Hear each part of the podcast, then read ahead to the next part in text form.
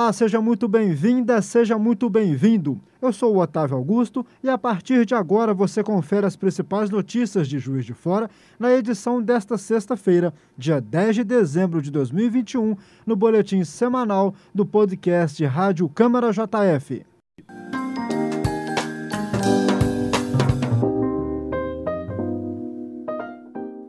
E hoje ao meu lado o jornalista Gustavo Fonseca, que já chega com o seu primeiro destaque. Tudo bem, Gustavo? Tudo bem, Otávio? Um abraço para você, para aqueles que nos acompanham. O projeto Câmara Móvel chegou à sua quarta edição nesta semana. Os serviços oferecidos pelo Legislativo foram levados à região do bairro São Benedito. Entre 9 e 5 da tarde, as atividades aconteceram na Praça Maria Elídia. O presidente da Câmara, vereador Juraci Schaefer, do PT, avaliou mais uma edição do Câmara Móvel. É, primeiro, é, é, voltar a essa comunidade é uma alegria muito grande.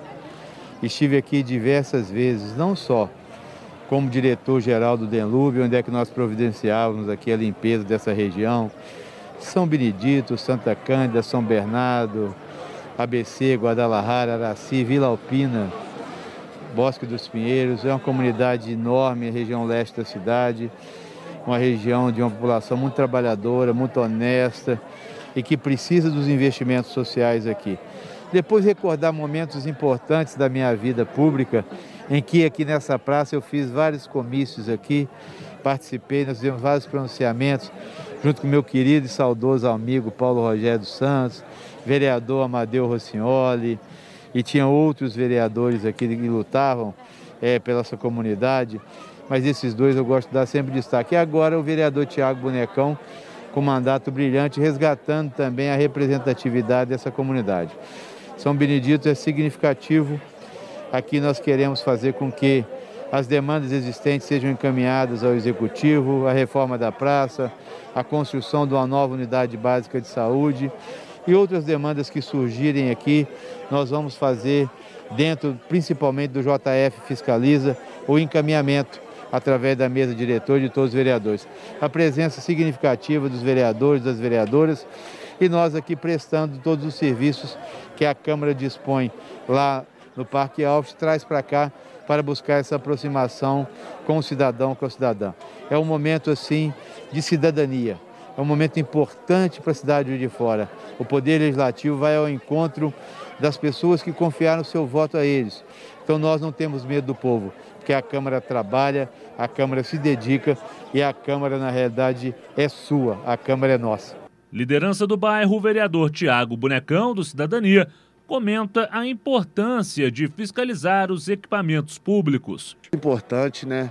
Aqui na nossa região, que é tão carente e, e uh, os moradores ficam com saudade, né, do, do da Câmara Municipal vir no bairro então hoje aqui vamos ver várias demandas. A população está ali fazendo é, cadastro de identidade, todos os serviços da Câmara. Então é muito importante aqui para a nossa região.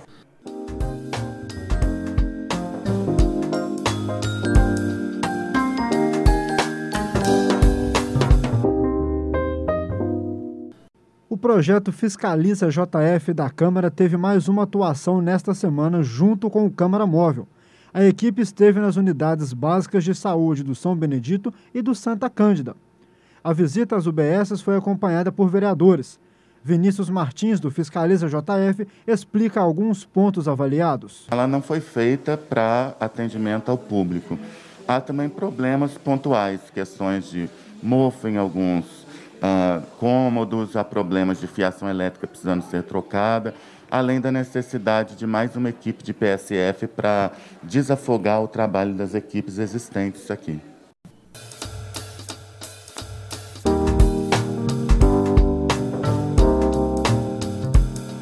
E a Comissão de Defesa dos Direitos da Criança da Câmara se reuniu na segunda-feira, dia 6, com representantes da Secretaria de Educação para discutir a necessidade de inclusão de 900 crianças nas creches municipais.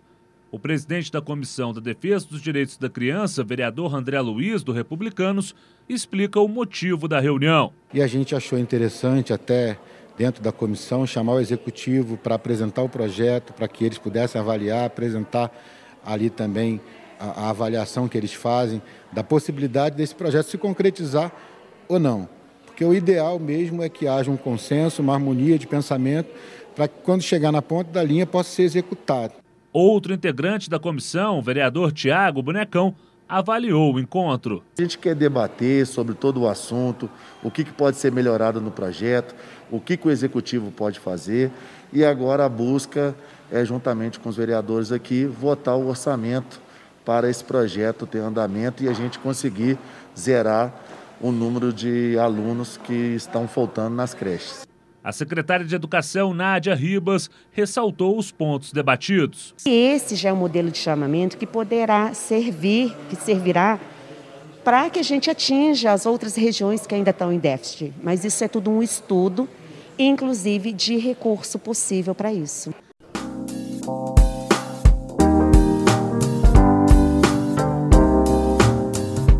Encarregado da embaixada da Namíbia esteve na Câmara Municipal nesta semana. Ele foi recebido pelo presidente da Câmara e falou sobre a intenção de intercâmbio comercial e industrial entre o país africano e Juiz de Fora. O presidente da Câmara, vereador Juraci Schaefer, do PT, avaliou o encontro. Abertura comercial internacional, a prefeitura pode buscá-la. Por sermos uma cidade estrategicamente bem localizada, principalmente no trecho do eixo Rio-São Paulo-Belo Horizonte, por sermos uma cidade historicamente de uma formação étnica maravilhosa, que nós tivemos os imigrantes alemães, tiroleses, sírio-libaneses, os italianos, tivemos a população negra que ajudou na construção da nossa riqueza, principalmente naquele período do café, lá no século XIX, e nós temos uma dívida histórica, inclusive, com, com eles. Mas podemos sim estabelecer uma relação comercial e uma relação também cultural, né? O encarregado comercial da Embaixada da Namíbia, Simeon Chilongo, explica a importância do intercâmbio. Eu decidi visitar e explicar o que a Namíbia pode oferecer e ver o que outros estados e cidades podem oferecer para a Namíbia, para trocarmos ideia e para falar para as pessoas como elas podem chegar até nós, enquanto país, como destino para se investir. Também estamos em busca de oportunidades, sejam comerciais ou industriais.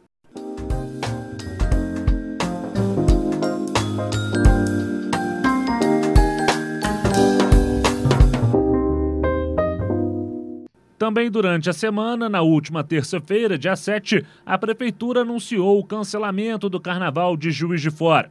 Vamos ouvir o pronunciamento do secretário de Comunicação Pública da Prefeitura de Juiz de Fora, Márcio de Oliveira Guerra. A Prefeitura de Juiz de Fora, em função do surgimento da variante Ômicron da Covid-19 e atendendo às recomendações de cautela apontadas pelas autoridades sanitárias internacionais e nacionais, informa que está cancelado o Carnaval de Juiz de Fora em 2022.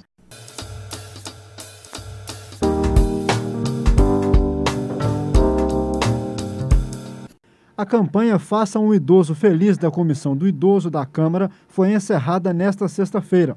A campanha vai presentear mais de 200 idosos de três instituições de longa permanência: Abrigo Santa Helena, Fundação João de Freitas e Lar Luísa de Marilac. Os presentes serão entregues pelos membros da Comissão do Idoso no dia 20.